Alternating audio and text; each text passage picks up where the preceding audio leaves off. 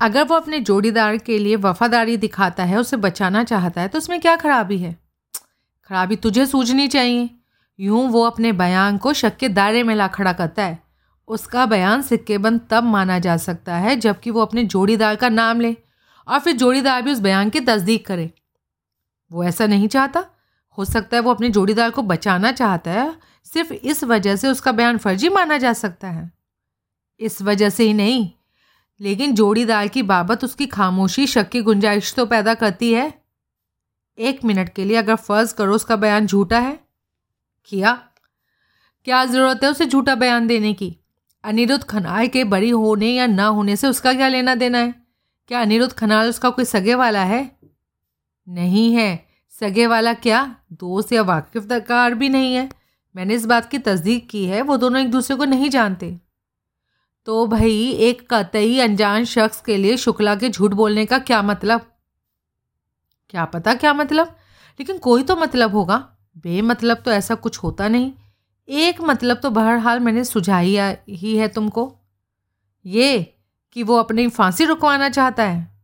हाँ दूसरा मतलब तमाश भी नहीं हो सकता है। बाज़ लोग लाइमलाइट में आने के लिए कुछ भी करने को तैयार होते हैं। लोग बाग अपने आप को आग लगा लेते हैं भाई, गोली मार लेते हैं। मीडिया की, टीवी चैनल्स की तवज्जो का मरकज़ बनने के लिए। याद नहीं तुमको, एक पढ़ा लिखा आदमी, इंजीनियर, वायरलेस टावर पर चढ़ गया था और सारा दिन कूद जाने की धमकियाँ देता रहा था और शाम को खुद ही नीचे उतर आया था। हम्म कहने का मतलब ये है, अभी ऐसा कुछ नहीं हुआ कि मुलजिम अनिरुद्ध खनाल जश्न मनाना शुरू कर दे। उसकी बहन, जो कि तुम्हारी क्लाइंट है, मिठाई बांटना शुरू कर दे। तुम्हें अपने क्लाइंट को मशवरा देना चाहिए। अभी खुशियाँ मनाने का, बधाइयाँ बटोरने का वक्त नहीं आया। हाँ एक बार उम्मीद बन जाने के बाद नाउमीद होना, शुरू से नाउमीद हो जाने से ज़्यादा भारी गुजरता है। लाख रुपए की बात कही तुमने, लेकिन अब ये पता कैसे चलेगा कि विष्णु शुक्ला सच बोल रहा है या झूठ? उसका सच या झूठ साबित करने का तरीका क्या है? अब जो साबित होना है कोर्ट में ही साबित होगा। अनिरुद्ध खनाल का केस रीओपन होगा। उसी मजिस्ट्रेट की अदालत में उसकी फिर से सुनवाई होगी, जिसमें उसे सजा सुनाई गई थी। कब? सोमवार को सुबह दस बजे पहला केस यही लगेगा, जबकि विष्णु शुक्ला को कटघरे में खड़ा होकर शपथ ग्रहण करने की गवाही के लिए पेश किया जाएगा। वो गवाही देगा? गवाही में वो वो यही बातें दोहराएगा जो उसने अपने तहरीरी बयान में दोहराई है। फिर क्या होगा? उससे क्रॉस क्वेश्चन किया जाएगा। सरकारी वकील उसके बयान पर उंगली उठाएगा। एक मिनट। वही सरकारी वकील जो अनिरुद्ध खनाल की सज़ा की वजह बना था। हाँ ऐसे लगा वही। अच्छा आगे? वो गवाह से खोद खोद का सवाल पूछेगा, उसकी गवाही में छेद करने की कोशिश करेगा, उसको अपने बयान से नहीं हिला पाएगा तो कबूल करेगा कि मुजरिम अनिरुद्ध खनाल के साथ नाइंसाफ़ी हुई थी। उसके खिलाफ दिए गए मूल फैसले को कैंसिल करके उसे बेगुनाह मान लिया जाए, रिहा किया जाने की सिफारिश करेगा। या फिर सिफारिश करेगा कि मुजरिम का पर पूरे का पूरा मुकदमा फिर से चलाया जाए। आई सी लेकिन ये सब तब होगा जबकि शुक्ला की गवाही अदालत में पूरी मजबूती के साथ टिक्का दिखाएगी। और मजिस्ट्रेट को भी यकीन होगा कि वो सच बोल रहा था। सिर्फ़ सच बोल रहा था और सच के सिवा कुछ नहीं बोल रहा था। अगर ऐसा ना हुआ तो? तो? दोनों फिर जेल में बंद होंगे। कोर्ट द्वारा निर्धारित नई तारीख पर शुक्ला फांसी पर झूल जाएगा। हुआ तो शुक्ला फिर भी फांसी पर झूला, लेकिन अनिरुद्ध आज़ाद हो जाएगा? हाँ। उस सजा का क्या होगा जो वो काट चुका? क्या होगा? तुम बताओ। क्या बताओ तुम्हारी बात मेरी समझ में तो आए। क्या कहना चाहते हो? वो पुलिस पर बेजा गिरफ्तारी का मुकदमा ठोक सकता है। उसने जो इज़्ज़त खोई, आज़ादी खोई, दिमागी सुकून खोया, उसके लिए पुलिस को जिम्मेदार ठहराकर भारी हजाने की मांग कर सकता है। करे तो सही।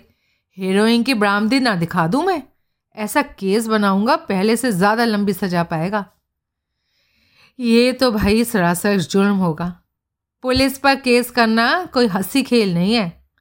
लेकिन इस जुर्म की नौबत नहीं आएगी, तुम देख लेना। फिर भी, अरे कोई फिर भी नहीं। कोली दांग की बछिया के दांत कोई नहीं गिनता। देख लेना, वो और उसकी बहन, इसी बात का लाख लाख शुक्र मनाएँगे कि वो आज़ाद है। अदालत में अनिरुद्ध खनाल भी पेश होगा। अरे, वो तो होगा ही। मुकदमा तो उसी का है। विष्णु शुक्ला तो खाली है, उसका गवाह होगा। वो कहाँ है? कहाँ है? क्या मतलब? जेल में तो वो नहीं है। जेल में नहीं है तो कहीं तो होगा। कहाँ है? कौन बोला? जेल में नहीं है? बोला कोई? ज़रूर उसका वकील बोला होगा। अरे यादव साहब छोड़ो ना कौन बोला। समझ लो काला चोर बोला। अब आगे तो कुछ बोलो। पुलिस की मेहमान नवाजी में है। कहाँ? आकाश होटल में। वो जो दरियागंज में है। हम्म, रूम नंबर दो सौ पंद्रह में पिकनिक कर रहा है। लेकिन तुम उसके पास नहीं फटकोगे। क्यों? पुलिस का पहरा है। मेरा क्लाइंट है वो। उसकी बहन तुम्हारी क्लाइंट है। मैं क्या जानता नहीं? बाजारिया बहन वो मेरा क्लाइंट है। बकवास। इंस्पेक्टर साहब, भाई बहन यतीम है। दोनों का एक दूसरे के सिवा कोई नहीं। बहन भाई से आठ साल बड़ी है और एक माँ की तरह उसकी फ़िक्र करती है। ज़रा सोचिए, ऐसी बहन के लिए ये कितनी खुशी की बात है कि भाई जेल से आज़ाद है। कितना वो तड़प रही होगी अपने भाई से मुलाकात के लिए। मेरी दरख्वास्त है। कम से कम उसे तो लड़के से मिलने दीजिए। मैं उसे मुलाकात की इजाज़त दे दूँगा तो तुम उसकी पूंछ से बंदे साथ आओगे। अरे, हरगिज़ नहीं। वादा करता हूँ आपसे। हम्म। मैं सिर्फ़ इस यश का भागी बनना चाहता हूँ कि अपने दोस्त, रिपीट, दोस्त इंस्पेक्टर यादव के सदके मैंने उसकी, उसके भाई से मुलाकात का इंतज़ाम किया। इंस्पेक्टर साहब, ये ऐसा विकट केस था, और तो और मैं अपने क्लाइंट के लिए कुछ कर ना सका। अब ये इतनी सी सर्विस तो कर दिखाने का मौका दे दीजिए। ठीक है? क्या ठीक है? बहन अकेले मिलने जा सकती है। मैं वहाँ तैनात हवलदार से इस बाबत बोल दूँगा। Thank you sir so much thank you मैं साउथ स्टेशन पहुँचा। वहाँ पेविलियन के कैबिन में नताशा खनाल मौजूद थी। उसके साथ कोई और भी मौजूद था, जो कि मेज से पार उसके सामने बैठा, उससे घुट घुट के बातें कर रहा था। उसके सामने विस्की का गिलास था, उसकी सूरत से लगता था कि वो उसका उस शाम का कोई पहला जाम नहीं था। वो कोई चालीस साल का क्लीन शेव सूट बूटधारी पिद्दी सा आदमी था, जो बोलते वक्त अपना हाथ, एक नहीं तो दूसरा, यूँ न चाहता था, जैसे हाथ थाम ले जाने पर उसकी बोलती बंद हो सकती हो। नताशा के सामने भी एक गिलास था, लेकिन वो खाली था, इसलिए कहना मुहाल था कि ड्रिंक्स में वो उसकी कंपनी दे रही थी या नहीं। हेलो मैं नताशा से संबोधित हुआ। नताशा ने सर उठाकर मेरी तरफ़ देखा। तत्काल उसके चेहरे पर रौनक आई। Mister Kohli I was waiting for you thank you साहब की तारीफ़? ये साहब, वो भी तारीफ़ का काबिल। गणेश इमेजिन दैट उसका साथी हंसा। मैं अभी सोच ही रहा था कि कहाँ बैठूं, कि नताशा ने मेरा हाथ थामा और मुझे अपने पहलू में बिठा लिया। He is Delhi Ganesh my fan and admirer उसने परिचय दिया। मैंने, ठीक सुना? Delhi? Delhi Ganesh? Yes of course south में सेम नेम का कोई एक्टर हो ना सकता। ये उसका fan and admirer as he is my fan and admirer इस वास्ते ये भी दिल्ली गणेश। हेलो दिल्ली? मैं बोला। गणेश। अभी सुना ने? डॉल क्या बोला? गणेश बोला। दिल्ली भी बोला? डॉल कुछ भी बोले। आउटसाइड डॉल मेरे को जो बोलने का है गणेश बोलने का है अंडरस्टैंड हम्म, साला पिद्दी सा फिर भी कड़क बोलता था। हम्म। मैंने उसकी बात की तरफ़ ध्यान ना दिया मैं नताशा की तरफ़ घूमा और संजीदगी से बोला? मैंने तुमसे बात करनी है। Yes of course Ganesh my honey child yes doll वो पालतू कुत्ते जैसी तत्परता से बोला। Go take a walk wait for ten minutes oh for ten minutes आता हूँ। वो उठकर खड़ा हुआ। थैंक यू हनी इसको मेरा इंट्रोडक्शन दिया। मेरे को इसका इंट्रोडक्शन नहीं बोला। ओह, हे सुधी कोहली। कहता क्या है मिस्टर कोहली? डिटेक्शन करता है। Private detective you know I see अभी मालूम हुआ मेरे को प्राइवेट डिटेक्टिव कैसा होता है। अभी क्यों मालूम हुआ? क्योंकि असल में गोबर गणेश है। मैं बोला वॉट करता क्या है तुम्हारा दिल्ली गणेश? मैंने नताशा से पूछा आई I मीन mean, तुम्हारा फ़ैन एंड एडमायरर होने की फुल टाइम जॉब होने के अलावा? बोलेगा ना। अरे मैन तुम अभी इधर ही है? Yes I mean no I mean here I go वो चला गया। ड्रिंक लेगा मिस्टर कोहली? नहीं पहले बात करेगा। About my brother yes lawyer से मिला? यस उस इंस्पेक्टर से भी मिला जिसकी कस्टडी में अनिरुद्ध है। ओ my god that's very good क्या जाना? सुनो। सविस्तार, मैंने उसे सब कुछ कह सुनाया, जो कि उसने पूरी संजीदगी के साथ सुना। अनिरुद्ध के दिल्ली प्रवास का ज़िक्र आया तो उसने कागज़ कलम निकाल कर होटल का नाम लोकेशन कमरा नंबर वगैरह नोट किया। भाई से मिलने जाओगी?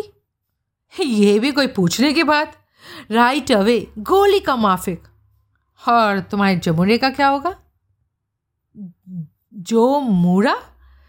जमूरा, दिल्ली गणेश, तुम्हारा फ़ैन एंड एडमायरर जो वॉक के लिए गया। वो अभी रुकना माँगता। लौटेगा तो मेरा मैसेज बोलना। क्या? थोड़ा टाइम के वास्ते डेड हो जाए। है कौन वो? बोला तो तुम्हारा फ़ैन एंड एडमायर होने के अलावा। बरगरा है। क्या?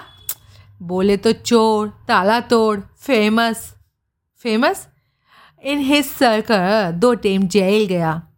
इसलिए फ़ेमस यस ऐसे आदमी से तुम्हारा क्या वास्ता? है ना वास्ता। मेरे को कीमती गिफ्ट्स देता है। और तुम उसे कबूल करती हो? बट ऑफकोर्स बदले में तुम क्या देती हो? वही जो उसे पसंद। क्या? कंपनी? बस सिर्फ़ कंपनी। हाल फिल फ़िलहाल। वही। उसके बाद देखेगा। कौन देखेगा? तुम कि वो? आ, मैं अभी जाता है। नहीं अभी रुको ज़रा। क्या माँगता मैन?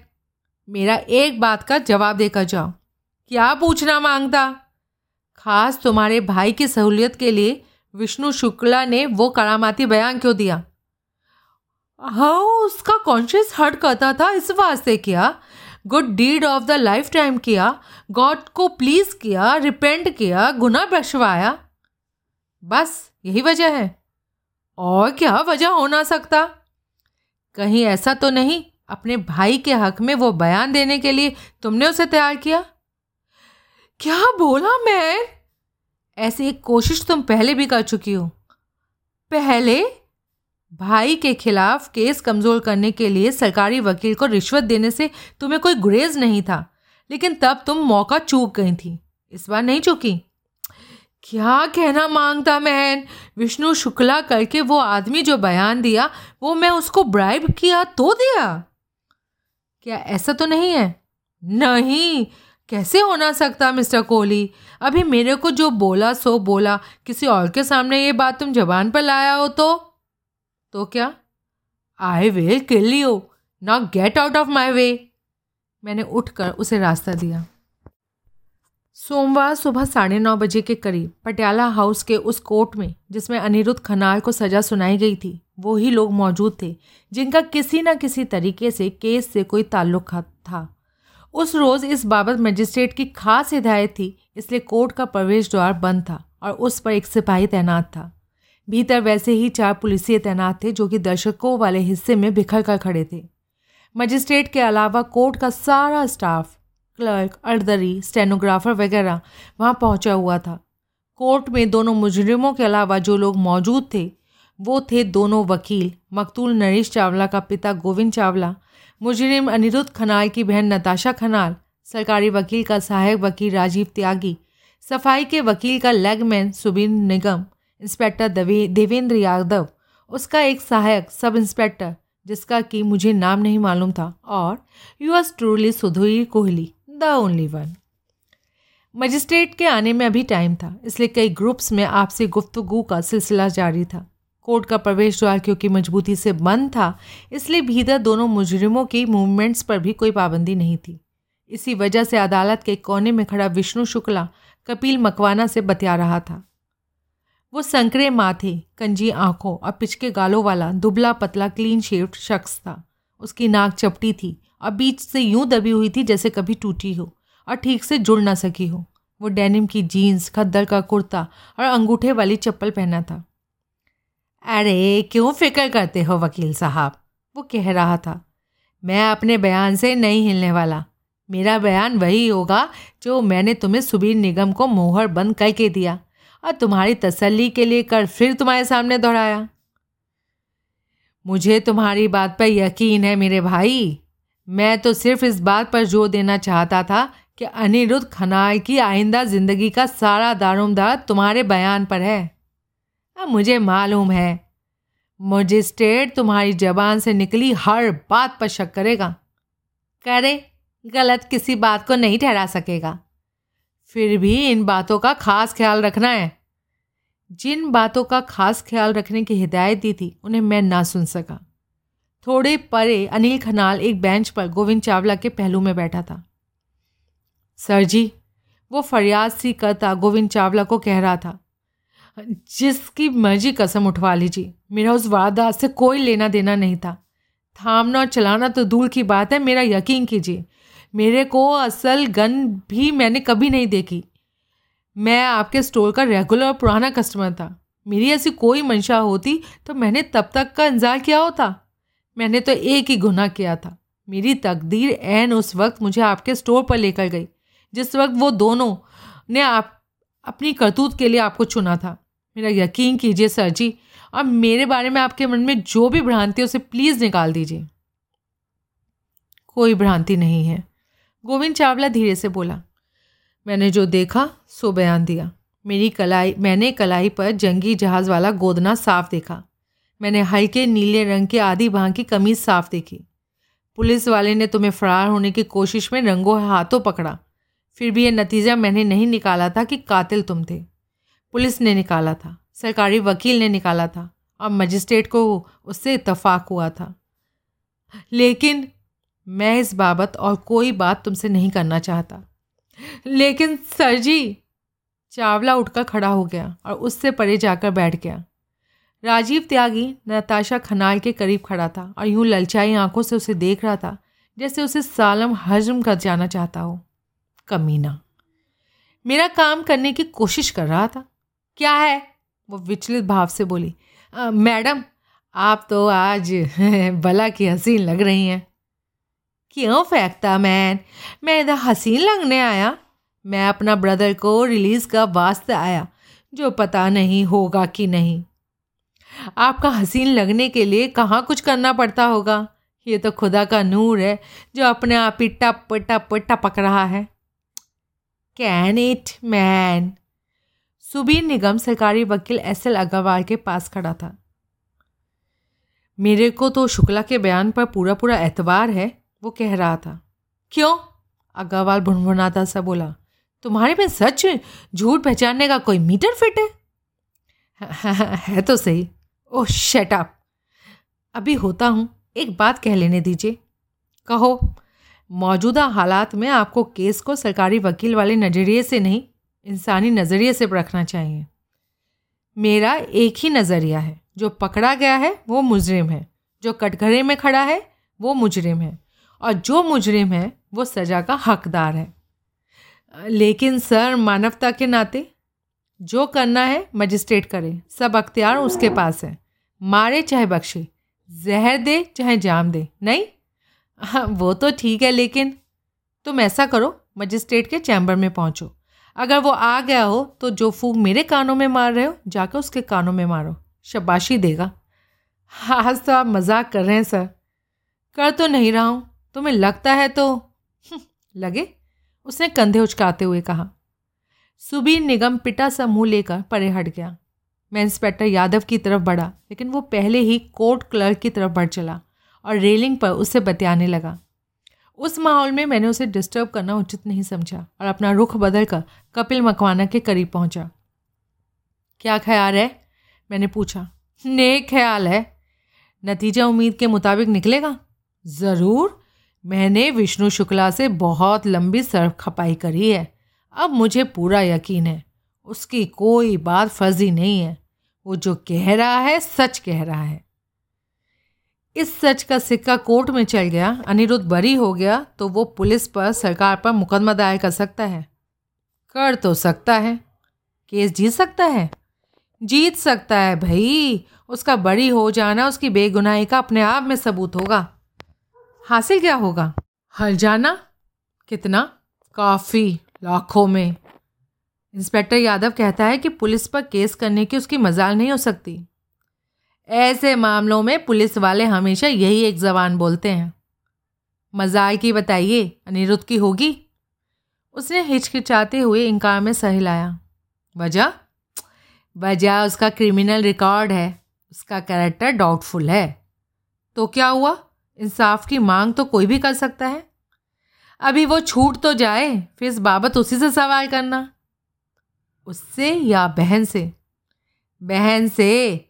क्योंकि इस बाबत वो भी पहले बहन से ही बात करेगा। ठीक। मैंने हार हॉल में नताशा की तलाश में निगाह दौड़ाई तो उसे विष्णु शुक्ला से बतियाते पाया। उत्सुकता वश मैं उनके करीब सड़क गया। मिस्टर शुक्ला मैं थैंक यू बोलना माँगता। काहे को?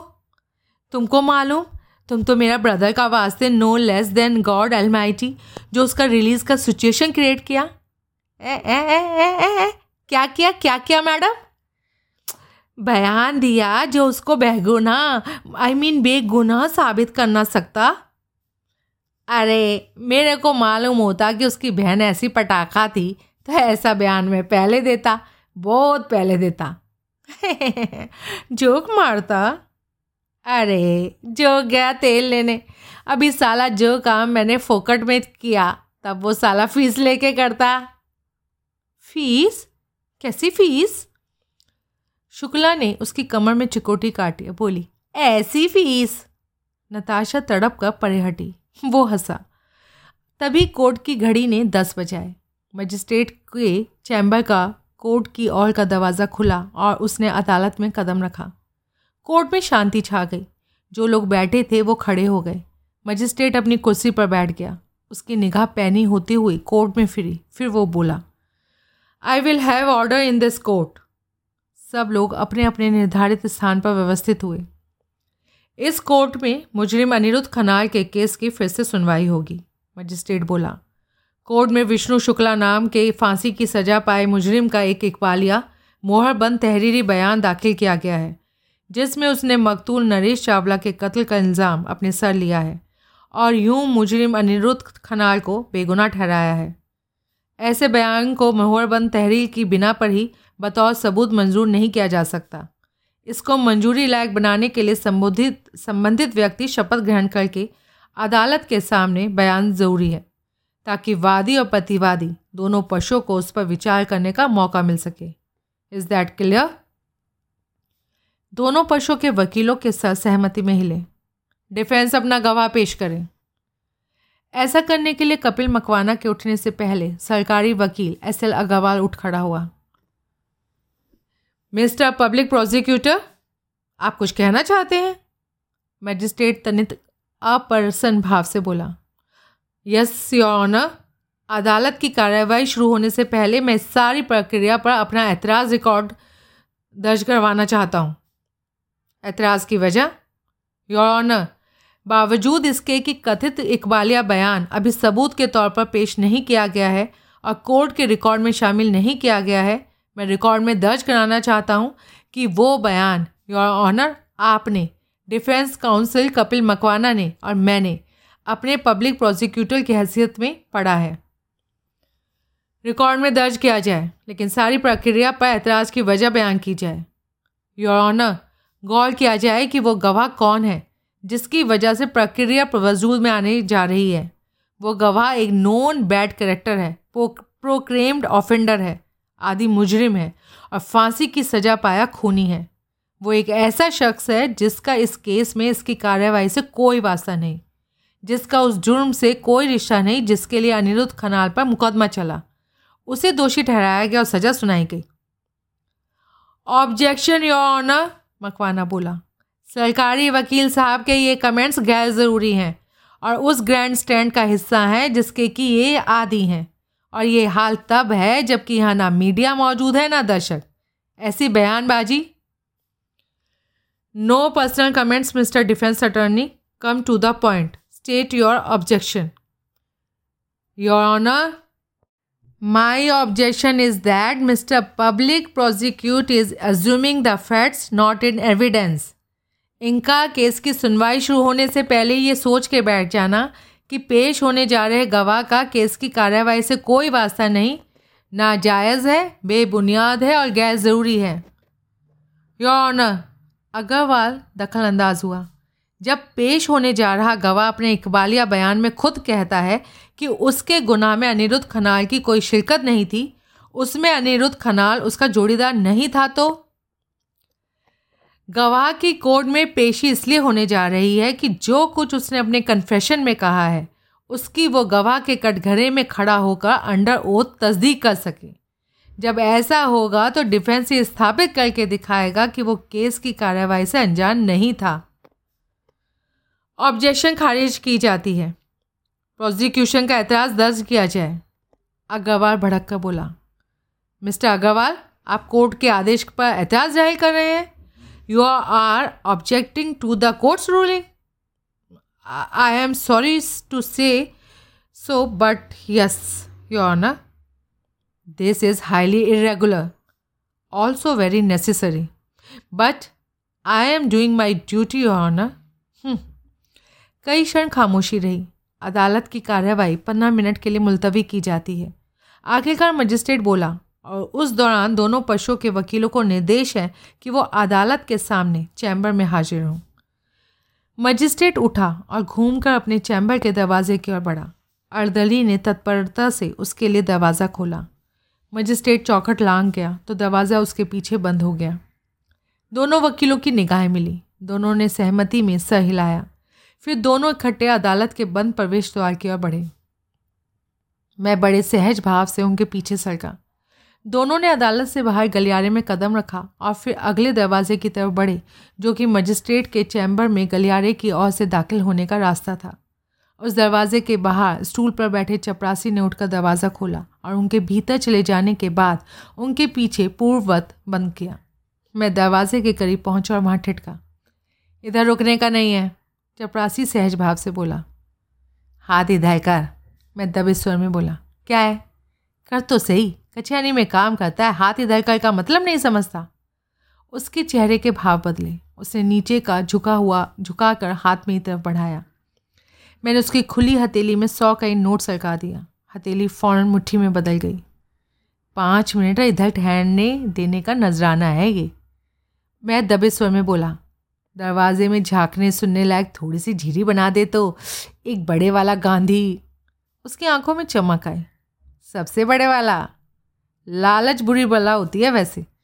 हाजिर को हुज्जत नदानी होती है। क्या? हाजिर क्या? अरे, बड़े से छोटे वाला। सरकाओ पाँच मिनट बाद। अभी जो बोनी की है, उससे सब्र कर। उसने हौले से दरवाजे के एक पल्ले को धक्का दिया। ज़रा और। उसने पल्ला थोड़ा और सरकाया मैंने सावधानी से भीतर झाँका। मजिस्ट्रेट एक विशाल एग्जीक्यूटिव टेबल के पीछे एग्जीक्यूटिव चेयर पर पसरा बैठा था। दोनों वकील उसके सामने खड़े थे। मैंने झिरी पर से आँखें हटा ली, क्योंकि मेरा वो पोज लंबा चलता तो किसी को भी शक आ सकता था।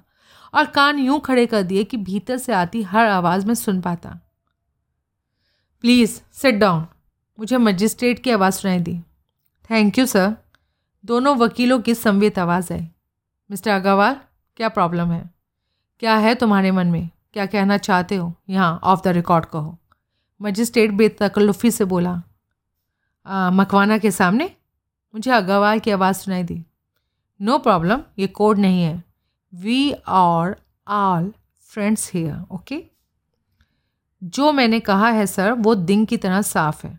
फांसी की सज़ा पाए मुजरिम जो कि सिर्फ़ 48 घंटे बाद फांसी पर झूलने वाला हो मरने से पहले कुछ भी कह सकता है बल्कि यूँ कहिए कि उससे कुछ भी कहलवाया जा सकता है। नॉनसेंस मकवाना मुँह बिगाड़ कर बोला, यार नॉनसेंस ही सही।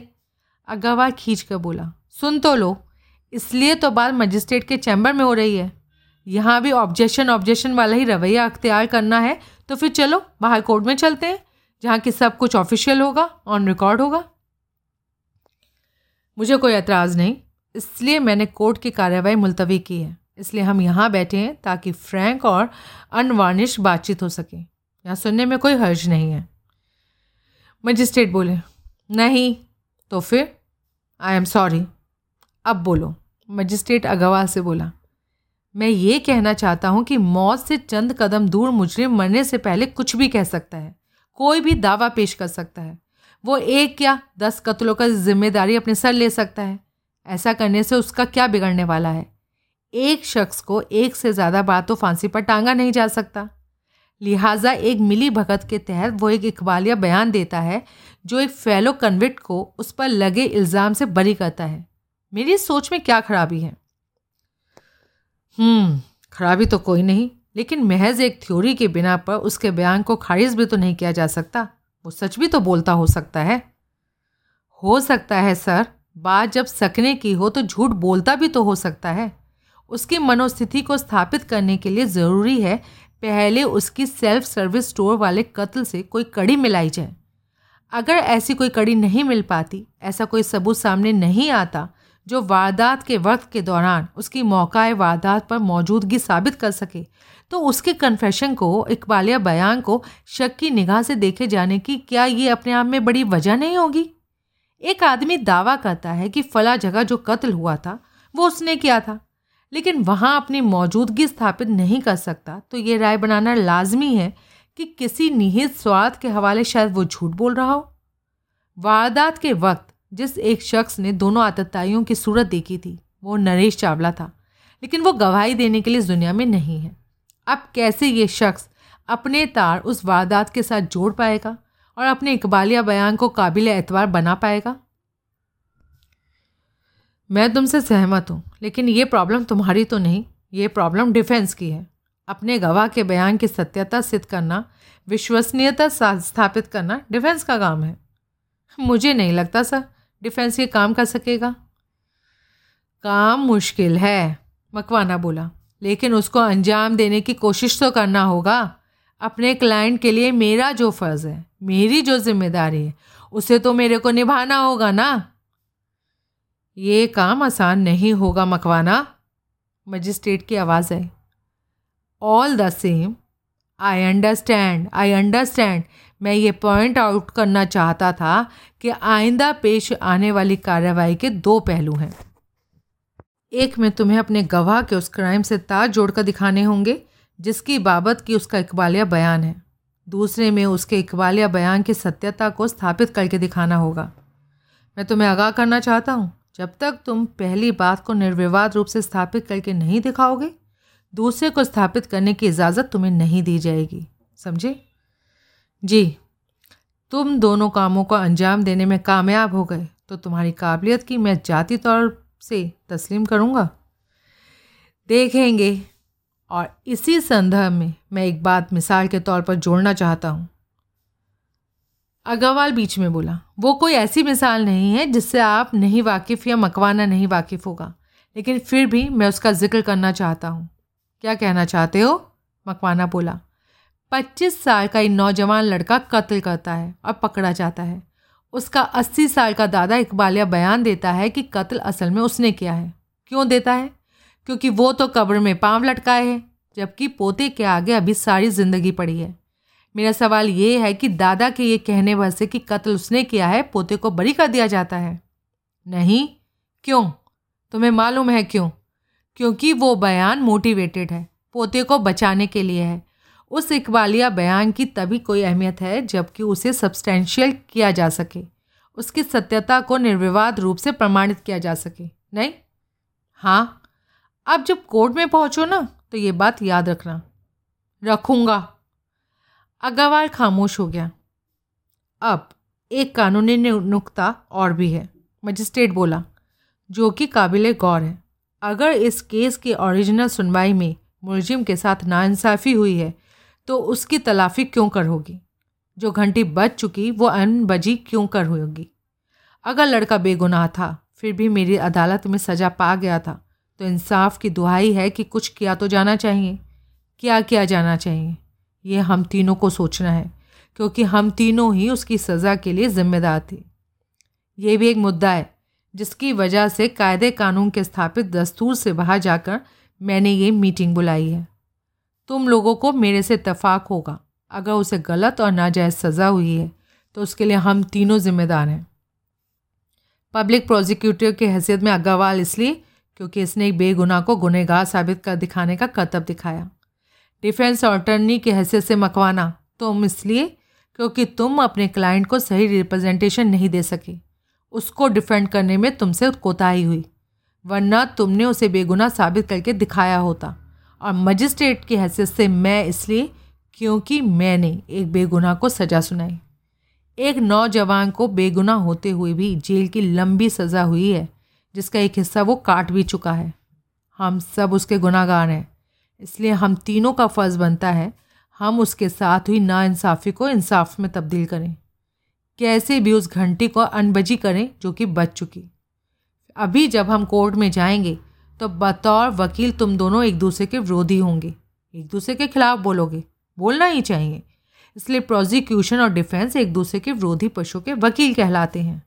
लेकिन मैं ये चाहता हूँ, अगर तुम दोनों इस मान सम्मान या हार जीत का मसला ना बनाओ एक दूसरे के खिलाफ तरबारने भाजने का मिजाज ना बनाओ, बल्कि ये मिजाज बनाओ कि अगर कहीं से सच की झलक मिलती है तो उसे तस्लीम करना है।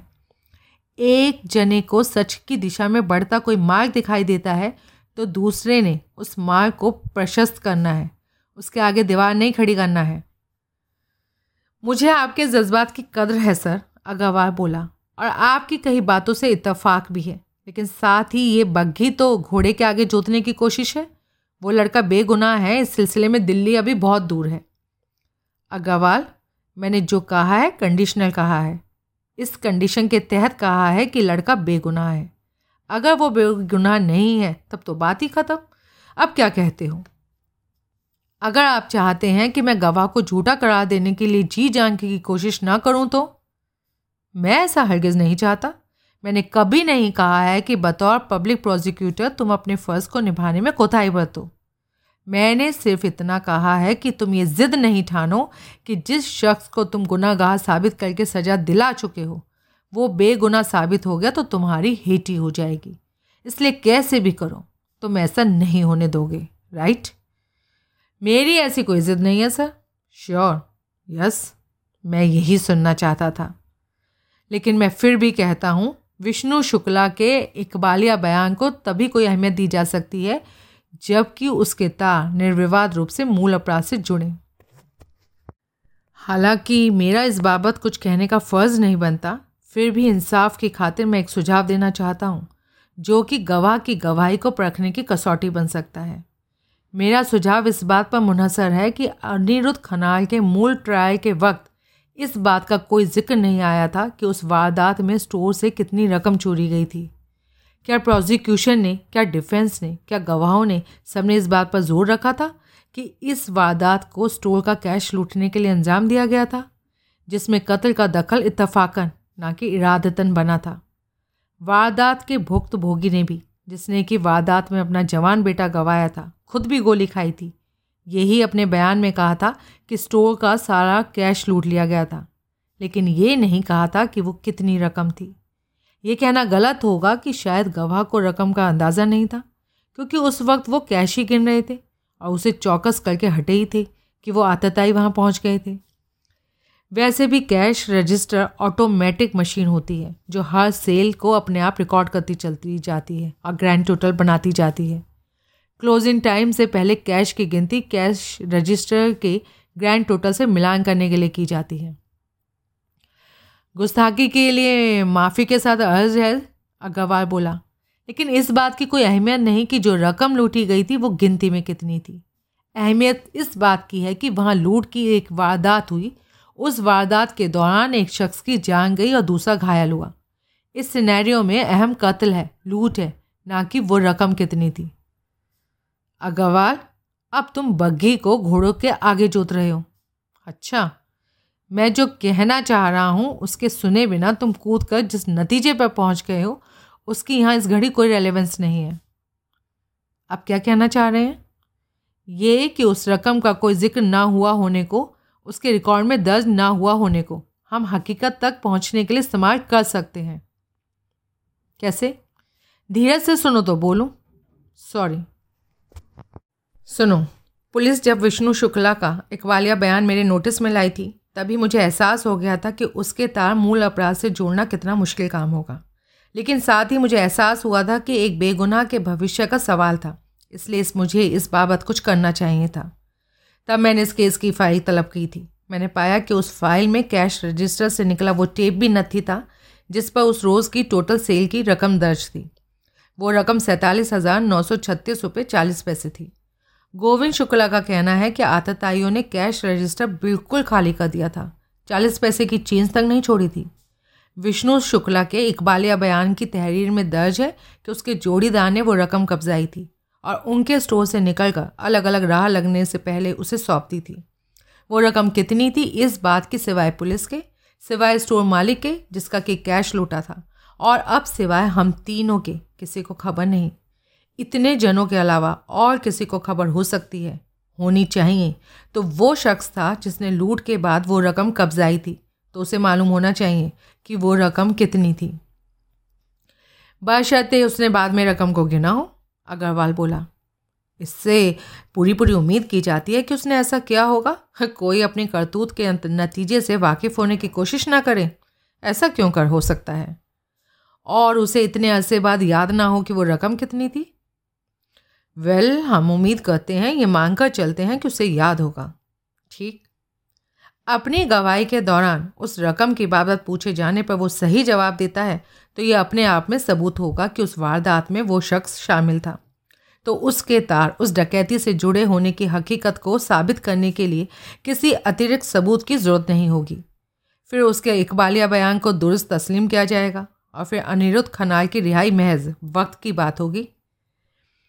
मुझे इस बात से इतफाक़ है, लेकिन सरकारी वकील की हैसियत से मेरे को एक शंका है। बोलो। मेरा काम गवाह को झूठा साबित करना है और अनिरुद्ध खनाल की सज़ा को बरकरार रखना है। मकवाना का काम गवाह को सच्चा साबित करना है और अपने क्लाइंट को रिहा कराना है।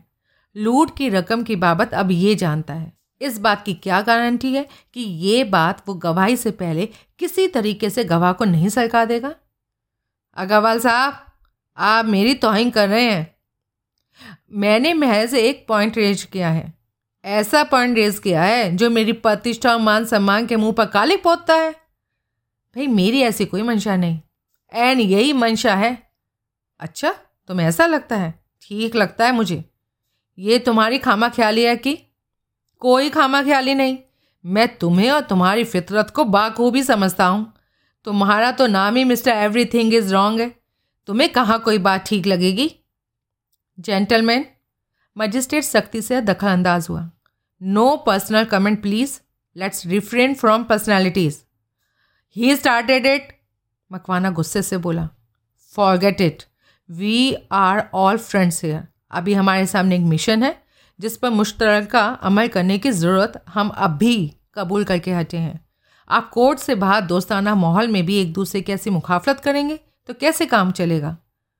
कोई कुछ नहीं बोला। और, एक बात और। मजिस्ट्रेट का स्वर एकाएक रूखा हो गया। बतौर मजिस्ट्रेट, मुझको ये अधिकार है कि वो मौजूद वो मौजूद माहौल में कोल्ड स्टोरेज में बंद नहीं हो गए हैं। उनको नज़रअंदाज करने की कोई ज़रूरत ना करें। तुम दोनों साहिबान में से किसी ने रकम की बाबत हासिल जानकारी को अपनी जाति या कारोबारी फ़ायदे के लिए किसी के सामने उजागर किया? तो वो खता पाएगा। मैं उसे कंटेम्प्ट ऑफ़ कोर्ट का मुजरिम करा दूँगा और मुझे अफसोस होगा कि मैंने उसे अपने पास बिठाने के काबिल समझा। द मीटिंग इज़ ओवर मैंने चपरासी को पाँच सौ का नोट सलकाया और तत्काल दरवाजे पर से हट गया। पंद्रह मिनट के ब्रेक के बाद कोर्ट की कार्यवाही फिर शुरू हुई। गवाह को कटघरे में पेश किया जाए, उसे शपथ दिलाई जाए, मजिस्ट्रेट गंभीरता से बोला गवाह विष्णु शुक्ला, इंस्पेक्टर देवेंद्र यादव के पहलू में बैठा हुआ था। यादव ने उसे कोहनी मारे तो वो तत्काल उठकर अपने पैरों पर खड़ा हुआ। बड़े रौब से चलता वो कर, वहाँ के कटघरे में जाकर खड़ा हुआ। गीता पर हाथ रखो, कोर्ट क्लर्क उसके करीब जाकर बोला। उसने आदेश का पालन किया। कहो, मैं जो कहूँगा, सच कहूँगा, सच के सिवाय कुछ नहीं कहूँगा। मैं जो कहूँगा, सच कहूँगा, सच के सिवाय कुछ नहीं कहूँगा। क्लर्क पर हट गया गवाह एक हाथ कटघरे की रेलिंग पर दूसरा कमर के खम पर रखा खड़ा था। साला छचुंदर जैसा आदमी अमिताभ बच्चन समझ रहा था अपने आप को? हम्म। पहले अदालत गवाह से कुछ चंद सवाल पूछना चाहती है, मजिस्ट्रेट बोला। पूछो माई बाप, मालिक हो, जो मर्ज़ी पूछो। तुम्हारा नाम? विष्णु शुक्ला। कोई और नाम? डिप्टी। यहाँ पेश होने से पहले करनाल जेल में बंद थे? हाँ। कब तक बंद थे? आज सुबह तक, आज सुबह साढ़े छः बजे तक, जहाँ से कि ये दिल्ली पुलिस का sub inspector sub inspector police वाले, देवेंद्र यादव पुलिस की कैदी ढोने वाली बैन में बंद करके मुझे सीधे यहाँ कोरट में ले आए। रास्ते में कहीं रुके? नहीं। किसी से मिले? नहीं जी। यादाश्त कैसी है तुम्हारी? अच्छी है। सिर्फ़ अच्छी है? नहीं, बढ़िया है, चौखी है। और सूझबूझ? मैं ज़्यादा पढ़ा लिखा नहीं हूँ। कोर्ट का सवाल पढ़ाई लिखाई की बाबत नहीं था। शिक्षा इंसान को आलम फाजिल बनाती है। सूझबूझ जाति, तजुर्बात और माकूल नीयत से बनती है। बाज़ लोग पढ़ लिख के भी मूर्ख बने रहते हैं और बाज़ लोग पढ़े लिखे चतुर सुजान बन जाते हैं। बात समझ में आई? आई जी, जवाब दो। जी, मैं मूड नहीं हूँ, चतुर सुजान भी नहीं हूँ, लेकिन ना मूर्ख हूँ, ना पागल हूँ। इन सवालों का क्या मकसद है? मकवाना की और झुक कर मैं उसके कान में फुसफुसाया अपना गुजरा जमाना याद कर रहा है। मजिस्ट्रेट बनने से पहले काबिल वकील था। अपनी तब की काबिलियत पर जमी धूल झाड़ रहा है। आ, इन सवालों से हासिल क्या करना चाहता है? अब पता नहीं मुझे। मूर्ख की याददाश्त कमज़ोर होती है। पागल की होती ही नहीं मजिस्ट्रेट कह रहा था। मेरी ना कमज़ोर है ना गायब है। पक्की बात? अजमा लीजिए माई बाप। अदालत ऐसा कर सकती है। मुझे कोई ऐतराज़ नहीं। इस पूछताछ के पीछे अदालत का जो मकसद है, वो ये जानना है कि जिस शख्स ने अपना इकबालिया बयान दर्ज कराया, मोहर बंद किया, वो नॉर्मल सूझबूझ वाला नॉर्मल शख्स है या नहीं? माई बाप, आज तक मेरे को कोई मूर्ख नहीं बोला, ना पागल बोला और ना ही कोई कम अकल बोला। गुड। अदालत खुद तुम्हारी याददाश्त को परखना चाहती है। कोई ऐतराज़? परख लो जी, हमें कोई ऐतराज़ नहीं।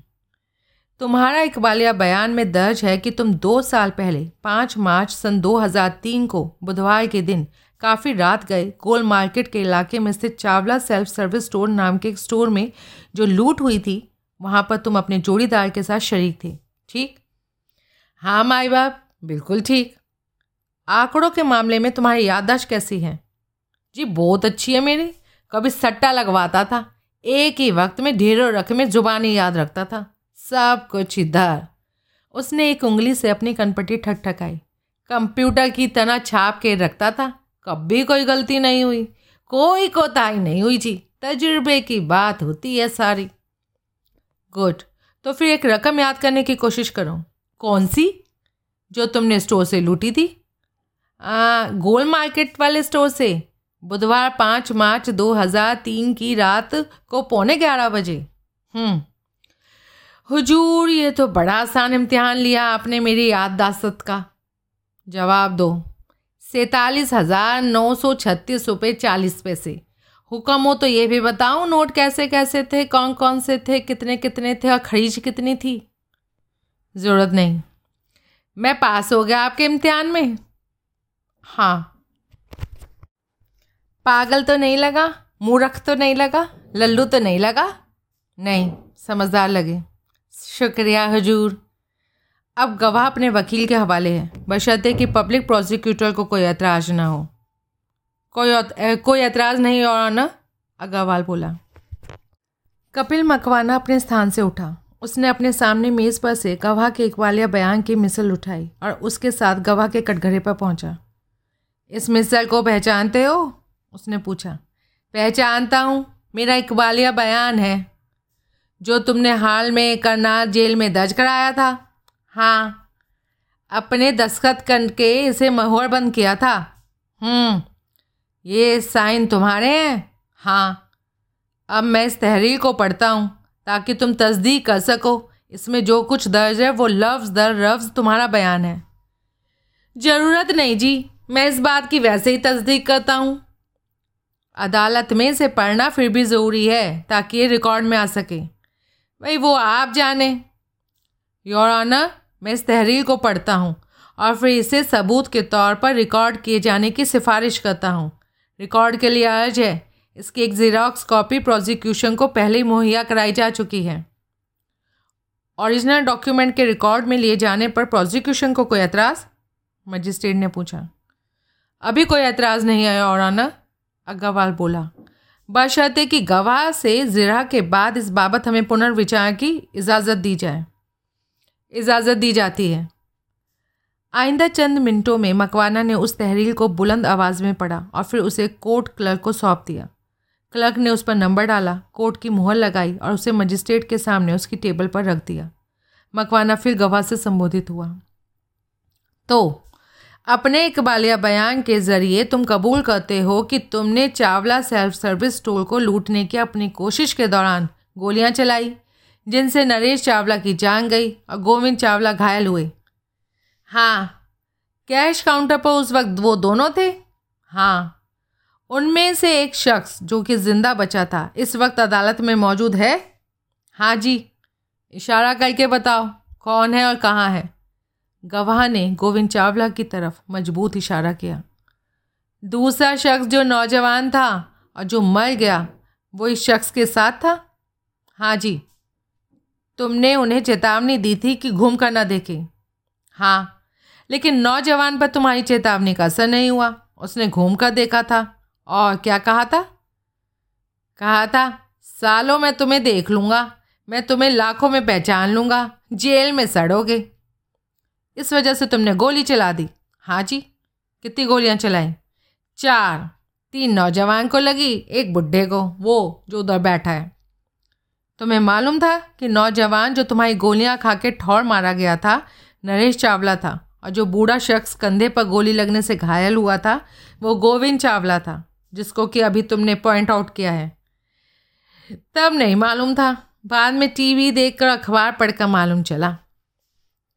तुम्हारी कारगुजारी में तुम्हारे साथ तुम्हारा एक जोड़ीदार भी था। हाँ जी। अनिरुद्ध खनाल अदालत में है? मैं यहाँ बैठा हूँ। अनिरुद्ध हाथ उठाकर बोला, खड़े हो जाओ। अनिरुद्ध खड़ा हो गया। इस शख्स को पहचानते हो? मकवानन ने गवाह की तरफ़ घूमकर पूछा, नहीं, कभी सूरज नहीं देखी? अब देखी ना। अब से पहले? नहीं। इसका नाम अनिरुद्ध खनाल है।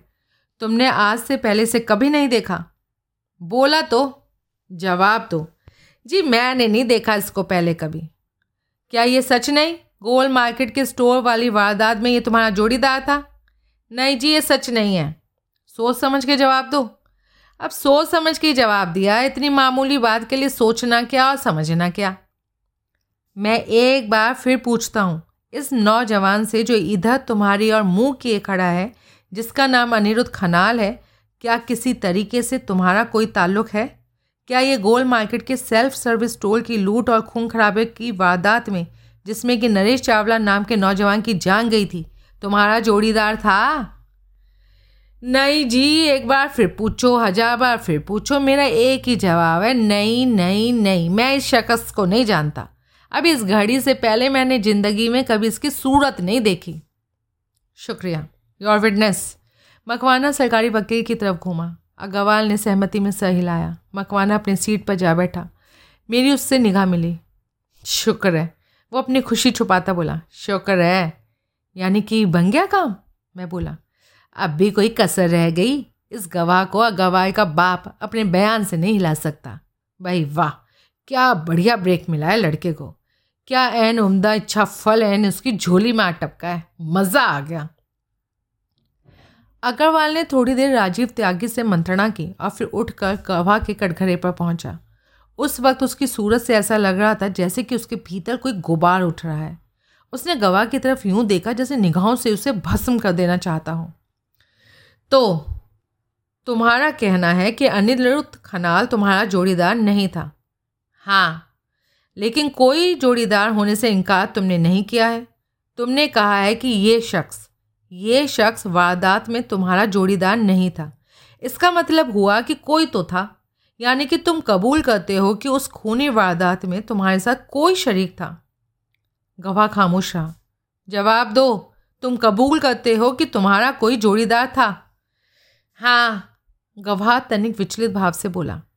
अब अग्रवाल एन उसके सामने यूँ जाके खड़ा हो गया था कि उन दोनों के बीच सिर्फ़ कटघरे का लकड़ी का जंगला था। जो ना होता तो ज़रूर उन दोनों के शरीर एक दूसरे को छू जाते। गवाह के पोज में तब भी कोई फ़र्क नहीं आया था। उसका एक हाथ रेलिंग पर था और दूसरा फिल्मी स्टाइल से कमर पर यूँ था कि कुर्ते के भीतर घुसा हुआ था और उस तरफ़ से कुर्ता कदरन ऊँचा उठा हुआ था। क्या हाँ? अग्रवाल ने पूछा। जी, मैं कबूल करता हूँ, मेरा कोई जोड़ीदार था। कौन था वो जोड़ीदार? उसने इनकार में सर हिलाया कौन था नाम लो उसका नहीं। क्यों नहीं? मैं यहाँ इसलिए मौजूद हूँ क्योंकि मैं किसी को उसकी मुसीबत से निजात दिलाना चाहता हूँ। किसी को मुसीबत में फंसाने के लिए मैं यहाँ नहीं हूँ, जी। ये मेरे सवाल का जवाब नहीं है। जो सवाल मैंने पूछा है, मुझे उसका सीधा और सच्चा जवाब चाहिए। बोलो, कौन है तुम्हारा जोड़ीदार? मैं नहीं बताने वाला। नाम लो उसका मैं नहीं लूँगा। गवाह से जो सवाल पूछा गया है वो उसका जवाब दे। मजिस्ट्रेट बोला, जी, मैं नहीं दे सकता। मजिस्ट्रेट का चेहरा कठोर हो गया। गवाह को आगाह किया जाता है कि जवाब ना देने की सूरत में उस पर अदालत की अवमानना का चार्ज लगेगा। गवाह हंसा, और इस नए चार्ज की सज़ा क्या होगी? ज़रूर फांसी से बड़ी होगी। ज़रूर मुझे ज़्यादा लंबी रस्सी से ज़्यादा देर तक ज़्यादा ऊँचा टांगा जाएगा। जी, मैं नई सजा भुगतने को तैयार हूँ माई बाप। मजिस्ट्रेट ने असहाय भाव से गर्दन हिलाई।